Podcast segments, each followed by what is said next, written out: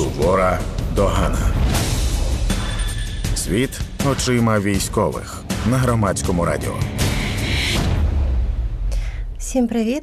Сьогодні в студії я, Аліна Сернацька, і ще двоє військових. Це Боря Хмілєвський. Привіт. І сьогодні у нас ТВО, тимчасово виконуючий обов'язки Макса Калєснікова, чудовий армійський психолог Андрій Заєць. Доброго вечора.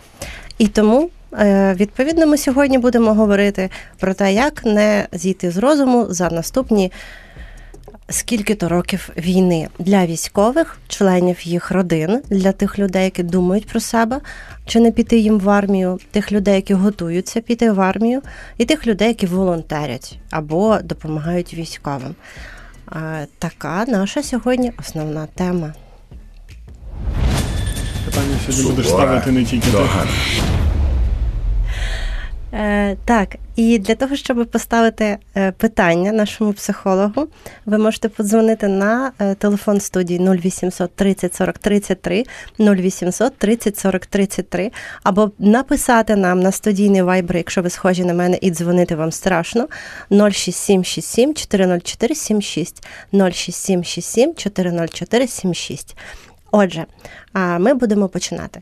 Я знаю, що ти був цивільним психологом, і в якийсь момент ти вирішив, що е, ти підеш в армію і став там військовим психологом. Як це сталося? Ну, цей момент доволі очевидний. Це був день, який всім нам запам'ятався. Це 24 лютого 2022 року. Того дня я подумав, що як я психотерапевт, клінічний психолог, однією з моїх обов'язків, одним з моїх обов'язків є забезпечувати безпеку моїх клієнтів. І на місто суне орда агресивно налаштованих дикунів, які хочуть повбивати моїх клієнтів. То частиною мого етичного обов'язку як психолога було долучитися до рядів захисників. Це е, ця брідова версія, ти в неї віриш? Чи ні? Це з усіх версій, що промайнули мені в голові, сподобалось мені ага, найбільше. Я зрозуміла. А а потім ти прийшов е, в територіальну оборону, став е, там стрільцем і зрозумів, що бути клінічним психологом подобалось тобі більше. Ні, стрільцем мені теж подобалось бути, доки ти живий, да, і робиш цікаві екстремальні речі. Е, потім екстремальних речей стало менше, як був відступ з Київщини. Е, і тоді я згадав справді свою попередність, знаєте, ідентичність, попередній свій робочий костюм, як я люблю їх називати, ці ідентичності. І подумав, що я хочу назад свою роботу. Я дуже сумував за за цією роботою. Або за любою інтелектуальною діяльністю. Ну, в мене так було. Просто mm-hmm. будь-яка інтелектуальна діяльність або розмова це те, за чим я сумувала. Так, добре. Е, І про що найчастіше тебе запитують е, військовослужбовці, які до тебе звертаються? Що сказати дружині, щоб вона перестала їздити по мізках? Серйозно, це найчастіше запитання? Да, Зараз я так прикинув, то я думаю, що це найчастіше запитання. Як заспокоїти дружину? А Їздити по мізках е, це був сексистський вираз, який мав на увазі, що вона турбується за нього, чи щось конкретне? Чи вона да, коли ми це уточнюємо, то виходить так, що вона турбується за нього, не завжди підбираючи слова, які він би відчув як турботу. Частіше це або звинувачення, або грузілово. Хоча я можу передбачати, що слов слів турботи військовослужбовці часто просто не чують. Їх фільтр когнітивний фільтрує їх з розмови, вони пропускають повз вуха. Я тривожуся, чи все з тобою нормально, я переживаю, але дуже добре чують. Дитину треба садочок віддавати, що там, да, як там доходи твої, які плани, коли відпустка в тебе буде, а коли ти звільнишся, а коли те, а коли все. То це вони чують, а турботу можуть і не чути. Не е, виключено. Боря сміється, напевно, він хоче сказати, що ніколи, так? Ну, очевидно, що ми ніколи не звільнимося. У мене до тебе буде питання, е, як власне змиритися з тим, що ми в армії назавжди.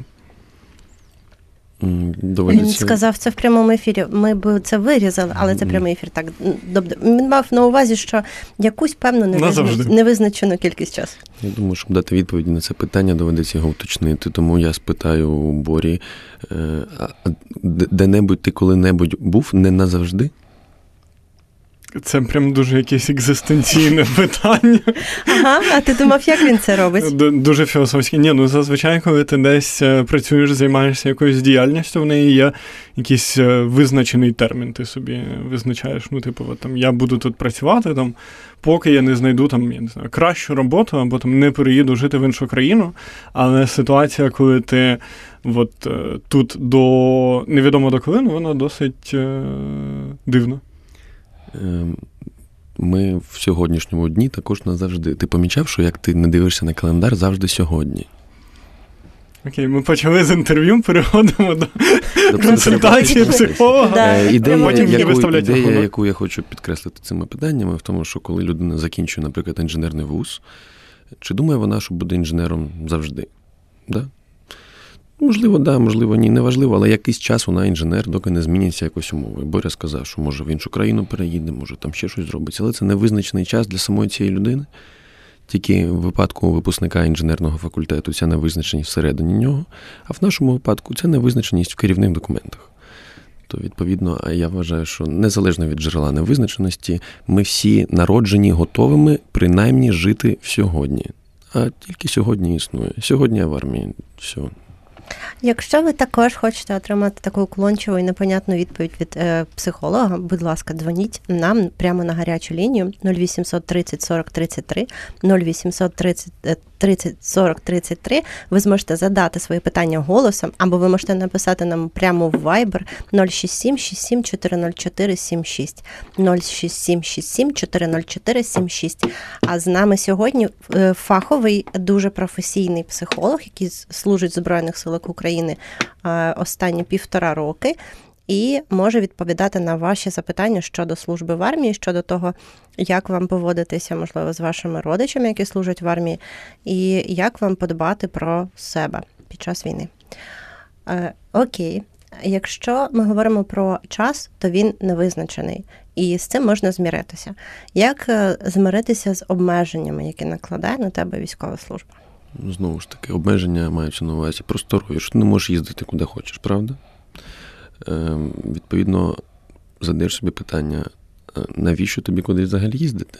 Тобто не себе. що можливо, всі ці місця, куди ти збираєшся їздити, е, вони насправді не так вже потрібні. Бо інфраструктура да, твого життя, якщо там треба куди тобі їздити, там в Київ, ти хочеш їздити постригтися. Чи можеш ти постригтися в Слов'янську? Можу. Таким чином, вся твоя інфраструктура, яка забезпечувала твоє життя до того широкою географією, вона звужується. Тут не можна зробити це безболісно. Да, звичайно, що це буде дискомфорт. Але це те, що роблять дорослі люди, коли бачать, що в сьогоднішньому дні є певні обмеження. І це ж не те, що якось е, обманним шляхом ми опинилися в якійсь хитрій схемі. Ні, на нас напав дуже сильний ворог, ми об'єдналися, щоб його відбивати. Це, і це такі обмеження нашого цього рішення, нагадую. Там просто плаче Боря біля тебе.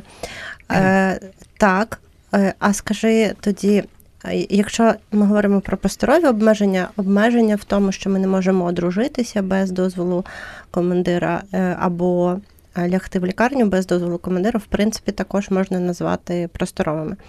А е, оцей феномен, коли військовий повертається в місто, там, де він жив раніше, бачить там людей які не збирались і не збираються замінювати його, і продовжують існувати без обмежень. А як бути з цим? Е, Як бути з цим, коли цей військовий е, відчуває певні почуття, Так, ти маєш на увазі, так, коли йому це дискомфортно. Так. Він не ходить, радіє, думає, Боже, яке щастя, що люди живуть, процвітають, творять. А він думає, отже ж, нехороші люди, як вони сміють так розслаблено себе вести. Слухай, ну я не чула, що ви думали, як вони сміють розслаблено себе вести, але чула, е, щоб вони говорили і думали, що вони служать вже півтора року. Їм не обіцяють жодних термінів демобілізації, тобто вони не буде наступних хвиль, вони служитимуть е, там до кінця війни або свого, а інші люди не служать в армії і їх не е, призивають служити в армії. Тобто, е, чому обов'язок держави тільки на мені? Ну, зазвичай приблизно так формулюють свої думки. Згадав історію кілька днів тому дзвонить мені побратим ввечері, і в них якась суперечка. Там я чую по телефону, що там якась дискусія, і він питає, каже: Андрію, Андрію, а як називається це почуття, коли ти маєш бути наукове слово? Коли ось ветеран приїжджає в місто, бачить всіх цих цивільних, і він щось таке відчуває, таку якусь неприязнь. Як це називається? Я йому кажу ресентимент. Він каже, як, як, як? Та й запишу. Я кажу ресентимент. Це таке з французької філософії слово, означаючи почуття, яке виникає в одного класу по відношенню до іншого класу, коли вони відчувають якусь цю класову різницю. Фактично зараз таке відбулося, що утворилися класи. Нові, яких раніше не було. Військові цивільні теж сказав, що раніше не було. Раніше були, раніше просто належав до цивільного класу, який не помічає військовий клас. Ну, то все. Зараз військовий клас важче стало не помічати. І це нормально, це природньо, бо зараз військовий клас головний, бо ми в повномасштабній війні, і військові зараз головні. І це нормально такі часи. Стануть цивільні часи, буде знову навпаки. А чекай, е, не перебувай, тому що це не відповідь на моє питання, як е, з цим е, бути. Да, як з цим бути? Ті люди, знаєте, які служать по контракту, то вони той контракт читали, там написано умови, вони подумали, подумали і підписали його. Ті люди, що пішли за мобілізацію, вони свого роду підписали також контракт, тільки вони не могли його прочитати. Це був стрибок, знаєте, в темну воду, в таку прірву. Конкретно та пліяда, за якою я пішов служити, це були такі межові часи. Да? У нас усіх були страшні фантазії про те, що станеться, всі були дуже дезорієнтовані. І це був е, стрибок віри. І всі ми зробили цей стрибок віри. А що нас чекає за темною водою, ми не знали. Хтось думав, що миттєва загибель, хтось думав, що партизанська війна. Е, можливо, хтось думав, що і така реальність, як зараз відбувається. Але в будь-якому разі ідея в тому, що якщо ти стрибаєш ту воду, то ти готовий прийняти будь-які наслідки, які там за тою водою є. І не всі це усвідомлювали, і мені шкода вам це повідомляти. Але це саме те, що відбулося, і ви підписали такі, і я підписав такі наслідки, про які не був проінформований. Але наразі я з цим окей, і я зараз згадую більшість побратимів. Я думаю, що 45% з них також їм вдалося перевдягнути костюм, знаєте. Боря щось хотів сказати. Так, да, я просто ну, не дуже згоден з тезою про те, що там ну, майже нічого не знали. Частину інформації ми знали, куди ми йдемо, але держава дуже любить переписувати все заднім часом. Тому що коли люди мобілізувалися, їм там умовно обіцяли, що в них збережуться їхні цивільні зарплати. Потім сказали, ну не вийшло, цивільних зарплат не буде. Потім там сказали ТРО, що вони будуть в своїх містах. Ну, теж з цим не вийшло. І в нас так дуже багато держава щось обіцяла військовим, там обіцяла премії, потім їх познімала. І в нас е, останні два роки сфера взагалі прав військових і того, що вони можуть, вона звужується і звужується, і звужується. І тут це не можна списати тільки на психологію, тому що ну, держава, очевидно, в багатьох аспектах обманює людей, яких вона взяла, користуючись тим, що вони не можуть нічого з цим зробити, бо вони в такому становищі в армії, в якому вони не можуть на це впливати. Ставиш мене в таке становище, що наче я зараз маю захищати державу, але я не буду того робити, бо я не політик, я є психолог. І з психологічної точки зору багато людей і тоді, і по ходу Великої війни справді зробили дуже доленосне, імпульсивне рішення з невідомими наслідками, чисто технічно кажучи. Да? І оці наслідки зараз відбуваються. Те, що міняються якісь правила по ходу, це теж природньо для невідомих наслідків. Коли обіцяють, там, наприклад, що збережуться цивільні зарплати, то в контракті прописано, якої ми прийняли, не читаючи, в тому контракті прописано спочатку вам пообіцяють, що збережуться цивільні, а потім це відмінять. Все. І ти розписався в тому, прийнявши це рішення. І якраз ось те, що я кажу, це відповідь на твоє питання, як з цим зміритися бо ти не зміришся з цим, доки ти борешся за за якусь оцю внутрішню альтернативну. Що має ж бути справедливо. Я вірю, має бути справедливо. Ану, держава переписала заднім числом, ану перепиши ще раз заднім числом держава. Виправ все, держава, будь ласка, це заважає прийняти цю реальність.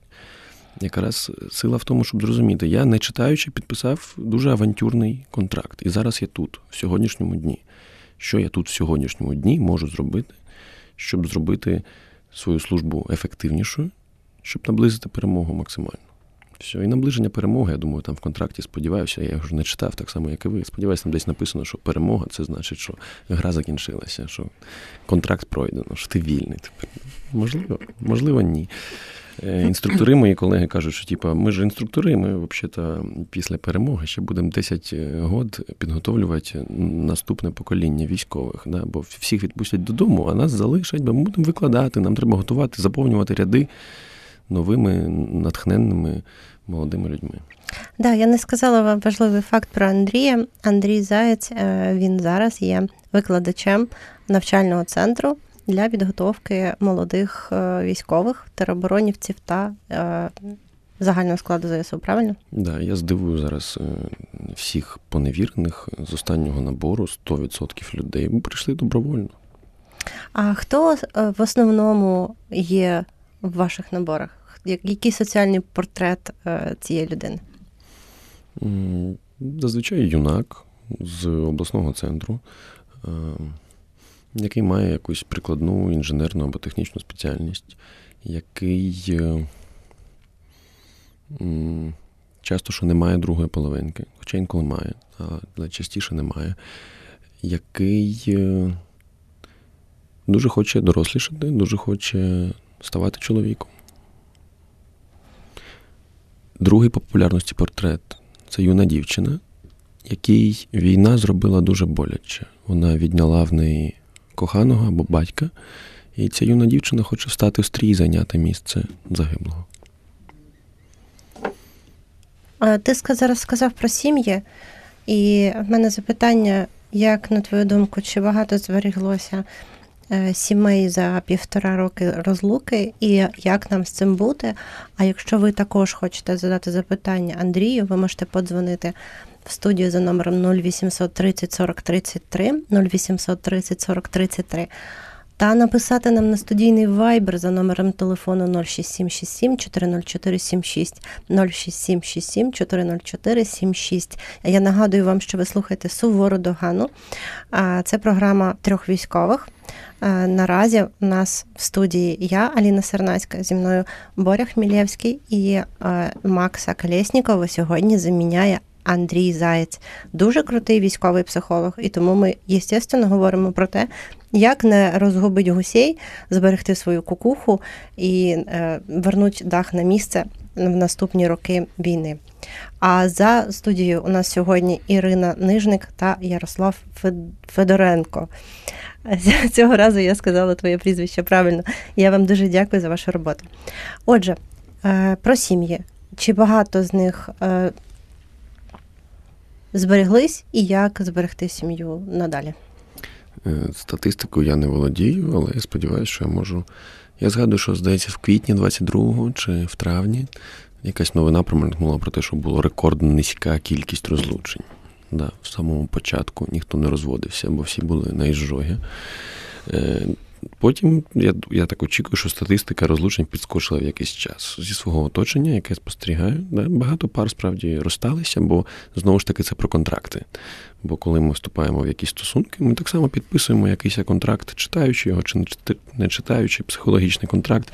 І мало контрактів було прописано, що ми передбачаємо дистанційні стосунки.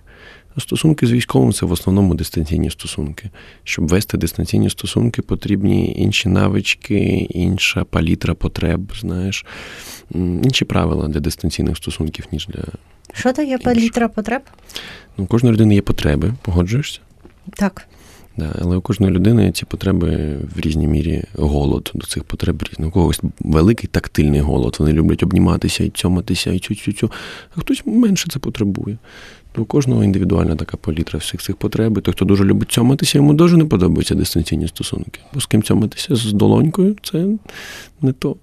То, відповідно, для таких пар це більше випробовування. Для пар, у яких е, велике, так сказати, навантаження сімейне, партнерське, у кого там багато дітей, їх треба всіх в сад, в садочок водити, обслуговувати цю всю інфраструктуру сімейну. Також, коли один партнер, це таки, знаєте, е, фірма така сімейна, логістика там є, так само, як в армії, треба підвозити штаніжки дітям і туди-сюди. Як один партнер випадає, то ця логістика починає збоїти, то системі дуже важко. І вона теж не передбачала дистанційні стосунки. І то, тому багато пар розстаються ще ну, непорозуміння, телефоном спілкуватися, то збільшує ваш ризик непорозуміння. Тому ось дуже практично, не ухиляючася порада від психолога, спілкуйтесь по відео. Це зменшує ймовірність того, що в вашій комунікації виникне непорозуміння, бо ви, бачите обличчя один одного, це збільшує кількість невербальної інформації, все стає зрозуміліше. А тим часом наш е, менеджер прямого ефіру е, повідомив мені, що правильно казати, не задати, а поставити питання. Тому я буду дуже намагатися сьогодні закликати вас не задати, а поставити питання. Для цього ви можете подзвонити нам в студію 0800 30 40 33 0800 30 40 33. А, Борис, яка твоя думка про дистанційні стосунки і як їх підтримувати з військовим? Та ти згадала, що в мене теж є освіта клінічного психолога. Ні, я згадала, що ти підтримуєш стосунки. Е, до речі, наша дружба з Борисом е, дистанційна під час свого народження, тому що ми е, не спілкувалися близько до повномасштабки. І ми почали спілкуватися через те, що з нашого сектору, з громадських організацій, з менеджерів пішли в армію не так багато людей, як ми обидва з Борисом очікували від правозахисників. На цьому фоні ми почали спілкуватися, дружити, і ми дружили телефоном. А як не дивно, е, при знайомстві очно і початку спілкування він не не виявився огидним, як я очікувала. А це тебе Стоп, що? Ну, Знаєте, як це буває? Ти з кимось спілкуєшся телефоном, потім ти знайомишся в реалі, а він о, достатньо. Я дуже радий, що це залишилося в записі, бо я собі прям вирішу цей шматок, де ти думала. Поставиш на будильник для самомотивації. На дзвінки від Аліни про те, що ми рік спілкувалися, і ти думала, що я огидний. Так, добре, якщо тобі немає що сказати про е, стосунки на відстані, так і скажи. А я... Ну, бо в мене стосунки не на відстані, то мені немає що сказати, бо е, ну так трапилося, що тепер я штабна криса вже дуже-дуже довгий період часу, то е, мені пощастило бути переважно більшість часу в Києві. Е, мені не пощастило вести стосунки на відстані, і мій особисто мій контракт зовсім не передбачав ніяких е, стосунків на відстані, бо я в них загалом не вірю і вони мені ніколи не були цікаві. Але так виявилося, що моїй половинці е, з цим було ок. Mm, то ти щось дізналася нове про палітру да. потреб своєї я, я дізнала, Я дізналася е, нове про палітру потреб, е, про те, як вона може відрізнятися, і вона може відрізнятися від очікувань. Але загалом для мене в цьому важливо те, що я знаю, що є людина, яка дочекалась мене півтора роки розлуки. І ні, е, я ніколи не очікувала, що я я та людина, яку хтось буде чекати півтора роки. Це, Це щось... мабуть, позитивно вплинуло на твою самооцінку. Це щось неймовірне. Ні, позитивно вплинуло на мою самооцінку набагато позитивніше. Те, що я дізналася про свої навички в армії. Mm. Тому що ніде більше ти не дізнаєшся так багато. Скажи, будь ласка, е, зараз в стані такої невизначеності не тільки е, люди, які служать, а й їх сім'ї. І ті, і ті думають про те, скільки це ще триватиме. Як допомогти, е, якщо ти дружина, чоловік цивільний, як допомогти своєму військовому з цим, з цією невизначеністю і навпаки? Якщо ви ще не перелаштували всі ці свої сімейні процеси на рейки воєнного часу, то саме час це робити. Починається це перелаштування з прийняття того, що це надовго, це не закінчиться завтра. Я люблю собі казати, що це через рік закінчиться, але кожного дня цей через рік в мене зсувається рівно на день. Тому мене, коли не спитай, завжди буде через рік. Е, то відповідно прийняти це і перелаштовувати, що зараз стосунки будуть такі. Тут кожен індивідуально приймає рішення, чи зацікавлений в таких стосунках. Це нормально. Нормально переосмисляти стосунки, якщо щось змінилося. Зараз, можливо, багато військових напружаться і почнуть переживати, що їх покидають. Але так само, як для тебе, Аліна, було сюрпризом, що да, півтора року тебе дочекалися, то було дуже приємно, дуже життєдайно то і військовим хочу сказати, що не недооцінюйте свої стосунки, вони можуть видатися набагато міцнішими, ніж вам інколи здається, в найбільш тривожні моменти. Якщо вони не видались е, занадто міцними, і е, цивільний або цивільна хоче завершити стосунки з військовим, як це зробити? Тому що дуже часто я чую історії про те, що комусь е, жена, е, дружина написала смс-кою, ну буквально, що ми розстаємося, хоча в них двоє дітей, і ця людина там небезпечно поводилася біля лінії фронту. Але з іншого боку, їй ж колись треба було йому це, цю інформацію донести, якщо вона прийняла таке рішення, і вона не є е, якоюсь там, не знаю, його рабинею, вона може так зробити, вона дійсно може його полишити. Як це краще зробити в таких обставинах? Мені згадалась якась стаття з Космополітена, яку я давним-давно читав. Там написано. Ну, так стоїть психологом. Я написано, да, і, там, і там написано: не кидайте своїх хлопчиків на їх дні народження, на свої дні народження, на нові роки, на дні народження матерей. Там є перелік певних свят, на які не варто кидати. Знаєте, за тиждень до дня народження, за тиждень після дня народження, це значить точно ні, не можна. Я думаю, що на воєнні рейки і цю теорію можна поставити космополітинську що якщо людина на бойових у ситуації екстремального стресу, то додавати такого стресу в військовій психології це називають опосередковані стрес-чинники бою, те, що з тобою може зробити дружина дистанційно, да? то відповідно не варто, це точно ні. Тепер питання, чи робити це в відпустці, Оце він приїхав в відпустку. На який день це робити? На перший, на щоб перший, він да. довго, щоб він це його не зачаровувався, чи на останній, щоб він встиг якби, насолодитися, відновитися, але потім отримав сильний удар. У мене немає правильної відповіді на це питання. Я гадки не маю, як кидати чоловіків. Своїх військових. Да. Е, Тут Яро ем, надіслав нам е, запитання. Чи правильно цивільним казати я втомився, я втомилася? Ну, мені здається, граматично правильно. А е, ви що думаєте про це? Етично. Почни. Е, Я я думаю, що якщо ти говориш з адекватною людиною, то адекватно говорити все. Мені нічого не заважало тобі, Ліна, скаржитись, коли ти була на бойових, а я е, був у відпустці, відпочивав, і мені дуже не подобалась е, реакція цивільних довкола. Особливо я пам'ятаю свою найпершу змову відпустку в Букавєлі. І як я тобі дзвонив і просто кричав в трубку, що я ненавиджу всіх і ненавиджу цих людей поруч зі мною на підйомниках, які обговорюють свої е, прекрасні поїздки і своє прекрасне життя. Тому ну, мені здається, що тут немає правильної відповіді. В моєму досвіді, коли там ті кілька місяців, коли я був під Креміною, мене бісили будь-які питання, взагалі будь-які розмови про цивільне життя. Мені не подобалось все, не було жодного варіанту говорити зі мною правильно. Ну, типу, бо мені не подобалася ситуація, в якій я і ну, в тебе такий настрій, що він переноситься на все, що ти говориш, і там просто неможливо підібрати підход. Коли мене запитують, я ем, маю освіту психолога, в нас зараз в студії всі троє е, ведучих мають освіту психолога. Перейменовуємо програму в е, гурток психологів. Да. Е, але я не працювала психологом, а лише консультувала в деяких питаннях онлайн. Е, я забула, що я хотіла вас запитати, тому ми просто продовжуємо про У нас родину. було про етику питання, я втомилася, я, я втомився. Так, да? чи Чи, можна- цивільні це Так, коли мене запитували цивільні, коли я була на лінії фронту, як говорити, що запитувати, я так міряла по собі, говорила з іншими, і реально в мене є одна, е, одна порада, одна відповідь. Запитувати, що потрібно, чим допомогти, але бути готовими це зробити. Тому що е, оце от обіймаю, е, я тебе розумію, це взагалі заборонені слова, я поряд, там такі, такі речі. Вони не дуже працюють. Мені подобається я поряд. Не всім вони подобаються. Є оце, я давно слідкую за вами, з цього починають розмови. Мене воно взагалі лякає. Навіщо ви слідкуєте за мною? Да? Є, звичайно, ну, одне правильне рішення, якщо ви не є близьким другом людини.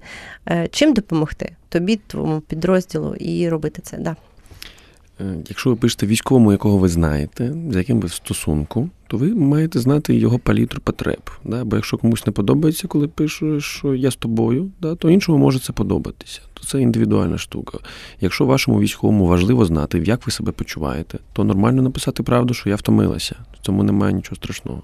Якщо ж ваш військовий після фрази Я втомилася каже, «Е, то ти втомилася, «Е, то я втомився. Тоді ви розумієте, що це не відповідає його палітрі потреб, і розумієте для себе, що така комунікація в даному стосунку, схоже, не працює. Якщо ви пишете незнайомим військовим коментарі десь, то, то це, що я за вами слідкую, це ж коментар був, правда? Да, да. Да, або там десь в Директ, в якійсь соціальні мережі. Звичайно, Аліна права, найкраще питання, чим я можу допомогти. Це справді працює. Бо це все я поруч, обіймаю, це працює Хоча зараз хочу сказати, що тільки від близьких, хоча багато хто розчулюється і коли незнайомі це пишуть. Тому я Особливо, коли це в реалі. А Макс Колєсніков, е, ТВО сьогодні Макса е, з нами в студії Андрій Заєць, військовий психолог.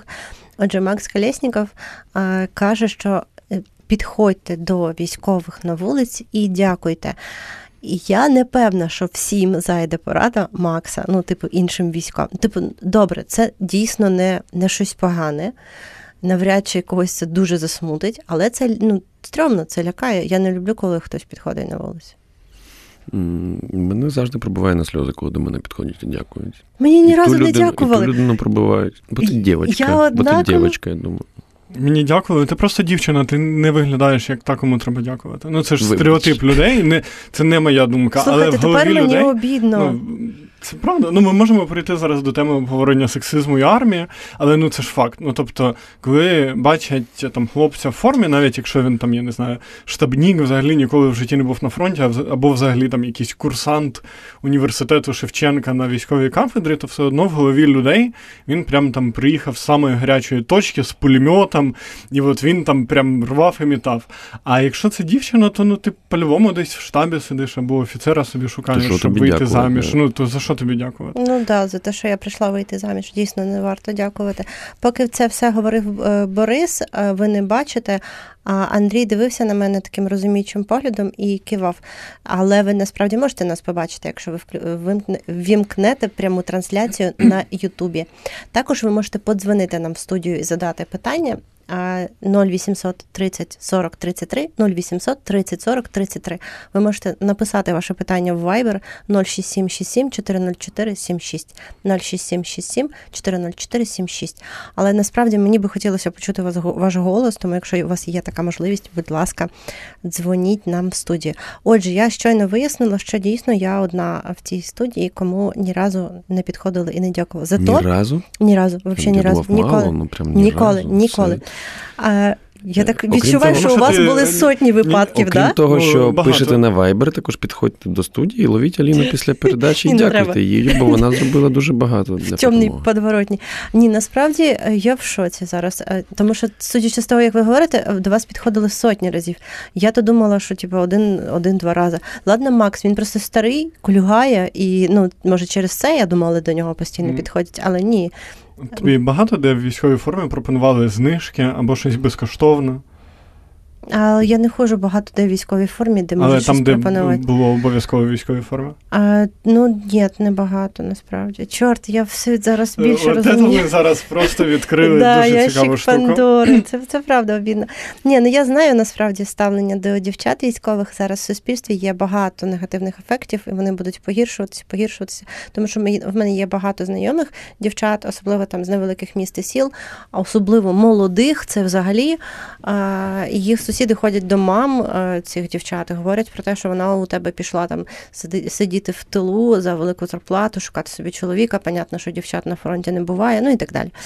А от мене була смішна історія в, моєї посестри, тому що сусідка, яка отак ходила, ходила до її мами, потім нарешті прийшла і сказала: Ти знаєш, моєму сину прислали повісточку, Боже, як же він там сонечко буде в тій армії. А вот, а до того вона ходила і казала, що вони там вже ж всі мають великі зарплати. Отже, для того, щоб добре зрозуміти е, про великі зарплати військових, якщо є сумніви, завжди можна мобілізуватися. Офіси нашої компанії відкриті в кожному місті. І після мобілізації ви можете потрапити в навчальний центр до Андрія Зай... Зайця. Ні, я вас повзриваю. Да, і хочеться сказати, якщо ви не прийдете до нас, то ми прийдемо до вас. Або ні. Е, Що ти мав на увазі, коли сказав повзриваю? Я то знаю, але люди могли перелякатися. У нас психологічна підготовка, коли ми психологічно готуємо людей, ми максимально відтворюємо умови бойової обстановки, але з мінімальним ризиком загинути чи поранитись. Не з нульовим, але з мінімальним. Тому у нас багато вибухів, вогню, криків, хибних команд, е, тваринних е, матеріалів, макетів мертвих тіл, води, холоду, голоду, спеки. В общем, максимально все, що ми можемо з фронту принести в навчальний центр, ми приносимо. Як ви приносите голод в навчальний центр? Знаєте, їдальню керуємо ми. Аліна, а як тебе готували? Людей? Мене ніяк не готували. Мені дали автомат і сказали знайти в коридорі того, хто покаже мені, де запобіжник. Я не жартую зараз. Е, в порівнянні з цим, звісно. І, але коли ти сказав, да, що. Я теж, я теж згадую, як нас готували, це, звісно, небо і земля. А як Е, тебе готували? І, Е, ніяк. Прибіг ветеран АТО, сказав, хто вміє стріляти. У нас 12 людей стоїть. Він каже, хто вміє стріляти? Ніхто не підняв руку. Він такий, супер, дивіться, автомат, запобіжник, е, затвор, е, спусковий гачок. Наводиш, стріляєш, удачі і убіг. Просто ну це от дійсно дуже смішно, як нас готували. Ну, в мене така сама підготовка була. Мені дали цинк з гранатами, бо планувався якийсь штурм, і не сказали, як ними користуватися. Тому я сидів на Ютубі і просто ну, типу, дивився відео на Ютубі, як пользуватися гранатою. Я пам'ятаю, як ми вчили, е, вчились на Ютубі ПКМ. Ми вивчали саме кулемет на Ютубі. Але лав. point мій не в тому, а point мій в тому, що зараз один з основних аргументів проти демобілізації це що як же ж ми самих підготовлених відпустимо? І зараз вони готують, бо там у них голод, холод, взрывы, крики. Я не знаю, там ще що вони готують так, і от це вони не підготовані. А ми, які вчились по відео в Ютубі, звісно, нас не можна нікуди відпустити, бо ну як же ж втримається вся ця система. Ну і вогневої підготовки у нас в 100 разів більше, ніж було в мене свого часу.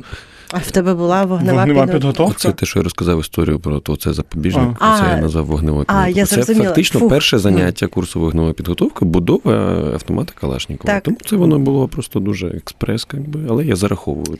В нас, нас- не всім показували, як користуватися запобіжниками, тому мій перший поранений на цій війні це його поранили, не знявши запобіжник з автомата прямо в розташування. А в мене е, нам дівчатам видали пістолети, то ну знаєте, з таким вздохом, і ми запитуємо, навіщо? А вони так вздихають і кажуть: ну. Ви потім поймете. Ми потім поняли, що щоб застрелитись, замість того, щоб здатися в полон, а, і для того, щоб дати нам, е, ну, щоб ми пройшли на наступний крок, тобто тобі дають пістолет, але не дають кулі. Для цього треба було здати зборку розборку ПМ на время і е, заря- за- зарядити і розрядити на, ну, на час по нормативам. Ми це зробили, нам видали кулі. Потім на наступний етап у мене був для того, щоб дозволили постріляти і зарядити.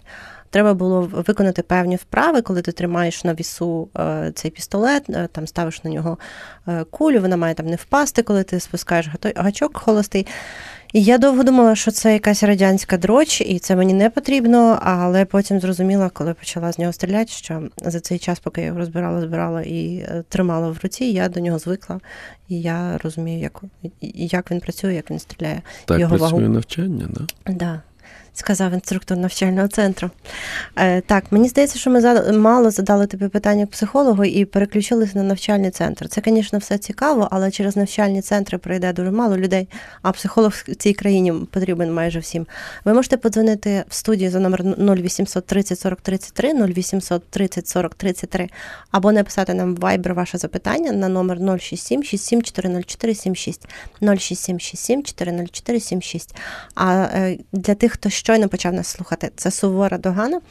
Кожного четверга о 19.10 в студії троє військових, і в студії я Аліна Сарнацька, Боря Хмілєвський е, традиційно і нетрадиційно Андрій Заєць. Просто прошлий раз я постійно казала традиційно Борис, і, е, і потім мені написали, е, що дуже чекали, коли я нарешті скажу і нетрадиційно, тому що людей смішить гомофобні жарти. Отже. Чи всім в цій країні потрібен е, психолог, як формується ПТСР і, е, і так далі?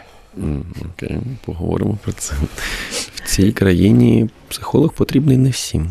В цій країні психолог потрібен двом категоріям людей: тим людям, яких є психічний розлад, їм потрібен психолог-психотерапевт або психіатр-психотерапевт, який би робив з ними психотерапію відповідно до цього клінічного розладу. І друга категорія людей це ті, хто не добивають за симптомами до клінічного розладу, але вони мають, відчувають таку психологічну проблему, якусь бентегу, тугу, складні обставини, вони заплуталися, і їм потрібна кваліфікована допомога. Це не 100% населення. Про ПТСР тепер відповідати? Да. Давай. ПТСР це такий клінічний розлад, який розвивається внаслідок травмівної події. Проявляється він у вигляді трьох, інколи кажуть, чотирьох груп симптомів. Е, Симптоми втручання це так звані флешбеки і нічні жахіття. Ці симптоми втручаються у щоденне життя пацієнта. Нічні жахи сняться вночі. Флешбеки це як нічний жах, тільки він стається з тобою, коли ти не спиш під час дня.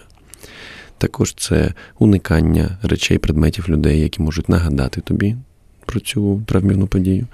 А також що ти діагностуєш себе симптоми, галочки ставиш? Ні, я мене вже діагностували, в мене є ПТСР, тому я можу не напрягатися. Просто Мої я тебе слухаю. Мої Да, я просто тебе слухаю, давно не читала взагалі про симптоми і згадую їх. І третя група це симптоми надпильності або гіперреактивності. Е, Це коли наш емоційний мозок дуже сильно реагує на дуже невеличкі речі. Те, що до того ми б реагували би трошечки, чашечка розбилася, то, звісно, грустно, але нічого страшного, то зараз це може бути спалах гніву страшенний. Це пов'язують нейробіологічно з е, розладами в мигдалевидному тілі, яке відповідає за емоційну регуляцію і базові афекти, в тому числі страх, і також за певну дисфункцію гіпокампу, який відповідає за пам'ять. Його робота складати спогади. Спогади, які в короткотривалій пам'яті, він складає в довготривалу пам'ять, коли ми спимо. Таку картотеку. Да? Уяви собі, що короткотривала пам'ять це його робочий стіл, а довготривала це такий архів. І він носить ці папочки зі столу в архів.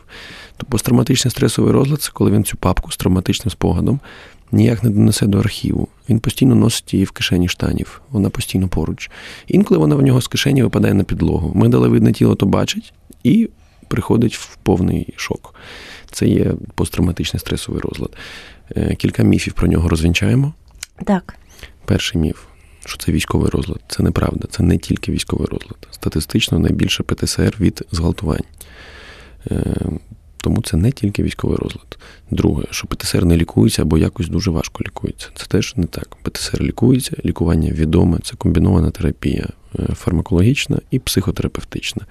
Найбільш дослідженими методами лікування ПТСР є когнітивно-поведінкова терапія, травмофокусована, а також EMDR – метод десенсибілізації та репроцесуалізації рухами очей.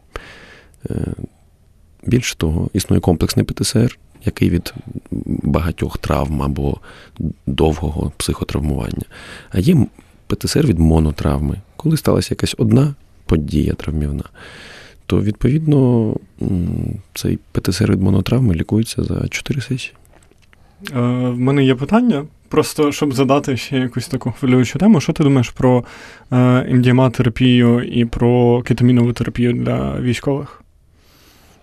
Я нічого не думаю, я читаю наукові дослідження. Наукові дослідження показують, що ефективність від EMDR є. Е, Механізм цієї ефективності досі предмет дискусії. Є кілька основних гіпотез щодо того, як саме вона працює, але відомо, що вона працює. Фахівців зараз в Україні не те, щоб дуже багато, але їх навчають, їх кількість поступово збільшується. Кетомінова терапія, тут, якщо згадувати наукові дослідження, то вони теж здебільшого позитивні. Е, Знову ж таки, але там механізм більше зрозумілий, бо це психофармакологія. Та?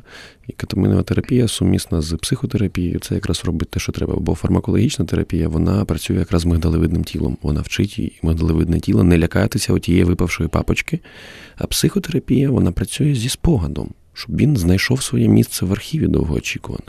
Психотерапія допомагає людині помістити цей травмівний спогад в архів поруч з усіма іншими спогадами, там, де йому і місце.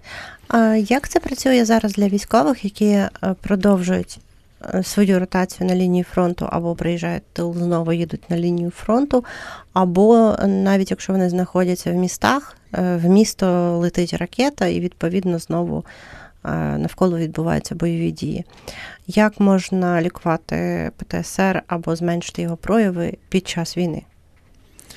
Е, Так само, як до травмівної події певної на фронті у людини не було ПТСР, але була війна. Да? Так само його можна повернути в стан, коли в нього немає ПТСР, а війна досі є. До війна є трошечки обмеженням, але не те, щоб критичним обмеженням. Не відкладайте лікування ПТСР до перемоги. Ось що я можу сказати. Робіть це зараз, по-перше. По-друге, ПТСР часто плутають з гострою стресовою реакцією. Е, Гостра стресова реакція, якщо ми дивимося на такий таймлайн, да, є травмівна подія, від неї є 6 місяців. І те, що відбувається до 6 місяців, це кваліфікується як гостра стресова реакція. ПТСР розвивається пізніше. Гостра стресова реакція має схожі симптоми. Вони трошки іншої інтенсивності, вони не так чітко поділені на рубрики, там уникання, втручання і таке інше, але емоційна гіперреактивність зберігається в гострій стресовій реакції. При гострій стресовій реакції терапія також трошки простіша, бо це менш глибокий стан, але його не можна запускати, бо запущена гостра стресова реакція вона збільшує ризик розвитку посттравматичного стресового розладу. Е, давай ще поговоримо про міф, е, що військові агресивні. Е, ми в попередньому нашому випуску говорили з спеціалістом з ІПСО. Ми говорили про втручання саме ворога росіян в нашу в наші соціальні мережі і в наш дискурс. І є таке, що вони розганяють зараз.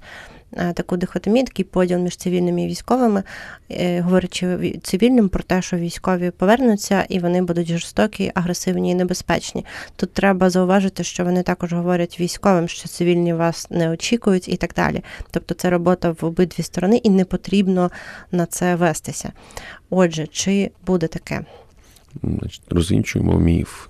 Те, те, що каже ворог, ми не слухаємо. Все, що вони кажуть, того не буде, то брехня. Друге розвінчання міфу. Замініть слово військові на слово чоловіки. Більшість чоловіків агресивні. Це істинне твердження, це підтверджується науковими дослідженнями. Рівень агресивності у чоловіків вище, ніж у жінок. Е, і також більшість військових чоловіки. Так теж статистично склалося. То, відповідно, ці два факти, якщо співставити, так виходить да, на поверхні, що більшість військових більш агресивні, ніж цивільні, справді. Бо вони чоловіки, це природньо. Я колись приймав участь в заході для однієї компанії. Там було таке питання про як бути з агресивними чоловіками. Хтось розповідав, що він їхав в потязі з агресивними військовими, що їду в потязі, там військові дуже голосно себе поводять, дуже неприємно, дуже агресивно, дуже страшно з ними їхати в потязі. Я кажу, чого ви називаєте їх військовими? Це просто чоловіки. Чоловіки можуть себе неприємно поводити в потязі. На то вони чоловіки, на то і створені жіночі купе то відповідно я думаю, що тут така дестигматизація, щоб перестати просто називати це військовими. Деякі люди агресивні, що ми будемо з ними робити? Ось так треба ставити питання. А нам пишуть наші слухачі і слухачки Настя Гарпінченко. Е, сподіваюся, я правильно прочитала ваше прізвище. Пише Боже, який голос в одного з ведучих, і це явно не про мене і не, не про, про тебе, мене. Боря. Да. Це про Андрія. Я також всю програму слухаю голос Андрія і розумію, що треба робити з ним комусь хлопати його, коли він буде вільний, робити з ними з ним якісь аудіопрограми, тому що в нього шикарний голос. Олександр пише: чи знаєте ви, що таке штатний психолог в частині? І тут смайлик. Що це е, і що це часто гірше, чим замполіт? Насправді я не знаю, тому що в моєму батальйоні не було посади психолога. Була, була, була, була. Людина була, а посада і не посада була. була. Була це До потім жовтня її? 22-го року вона була. А, І е, виходить, що людина була на посаді, потім прибрали посаду. А людина залишилась. Але людина... Але, як бачиш, людина залишилась ненадовго. Да, і людина пішла. Е, так, це наші е, лічні проблеми. Е, зараз в батальйонах ТРО, і наскільки мені відомо, в батальйонах піхоти в Сухопутки теж немає психолога, але є на рівні бригад сформовані групи контролю бойового стресу. У мене багато різних коментарів є про групи контролю бойового стресу. Особисто мій досвід був вкрай негативний, але я знаю людей, які мають позитивний досвід. Це дуже залежить від персоналій. А і як на мене, від того, який контакт має старші групи з камбрігом або там з командиром цього підрозділу. Яку команду собі набирає старша група? Це дуже важливо. Різні відгуки, бо дуже різні групи контролю бойового стресу. Це правда. Я з багатьма взаємодію в рамках навчальної і співпрацюючої діяльності, і це дуже різні команди. Група контролю бойового стресу вона має працювати як команда. В деякі я приїжджаю, питаю, як часто ви проводите інтервізії, а вони мені кажуть, що таке інтервізія. Я кажу: привіт, присідайте. Зараз будемо згадувати, що таке бути психологами, що таке накопичення чужого емоційного афекту да, всередині себе, що з цим робити. Це важливо, не всі знають. Але є дуже талановиті групи контролю бойового стресу. Кілька я зараз згадую, що я бачив їх роботу, я насолоджувався прям. Тому так. Да. Ну, е, це було таке організаційне рішення, що психологи будуть на рівні бригад. Не тільки, не тільки організаційне. Це також в рамках переходу на натівську систему. Бо група контролю бою стресу це в країнах НАТО. Така є мануал, як завжди, в НАТО все по мануалам, все по стандартам. І там Combat and Operational Stress Control Group. І воно працює, е, переклали частину цього мануалу, впустили в роботу. Частини мануалу не не вистачає, щоб налагодити роботу. Треба повністю інструкцію перекладати, щоб її зрозуміти. Зараз їх доперекладають, то це частина реформи. Як ти це бачиш? Чи це краще, ніж психолог один на батальйон, чи це допоможе нам вирішити якісь наші проблеми? Е, в ідеалі має бути і те, і те. Має бути і в батальйоні психолог, і мають бути в нього старші брати і сестри групи контролю бойового стресу. які приїжджа- приїжджають і посилюють його, коли батальйон на бойових. Бо його одного може не вистачати. З іншого боку, можливо, психологи дуже люблять переоцінювати свою значущість. Оце для психологів. От їм здається, що. Без них ніяк. Да, мені інколи здається, що якщо зараз скласнуть пальцями всі психологи в світі знищать, е, з, зникнуть, то взагалі нічого в цьому світі не поміняється. Взагалі. Е, У нас є запитання, хвилина до кінця ефіру, я дуже швидко. Е, Хочу вам подякувати. А тепер питання до ТВО. Я з 26.02 військова 22 року. е, і Я зустріла своє кохання тут на війні. Мені часто соромно за те, що я щаслива зараз і тут, а поруч біль, розпач і смерть. Як опанувати сором? Е, Від імені Збройних сил України, українського народу, я благословляю вас на прекрасні почуття закоханості, звільняю вас від будь-якого сорому, насолоджуйтеся світлими моментами життя, бо життя штука е, з обмеженим часом, на відміну від терміну нашої служби. Дякую е, вам за те, що слухали і бачили нас на Ютубі і в Фейсбуці. Будь ласка, доєднуйтесь до нас в прямому ефірі щочетвер, щочетверга о 19.10. І ми будемо раді вашим запитанням. І е, сьогодні з вами в студії Аліна Сарнацька, Борис Хмілевський і Андрій Заєць. Дякую. Сувора догана. Світ очима військових на громадському радіо.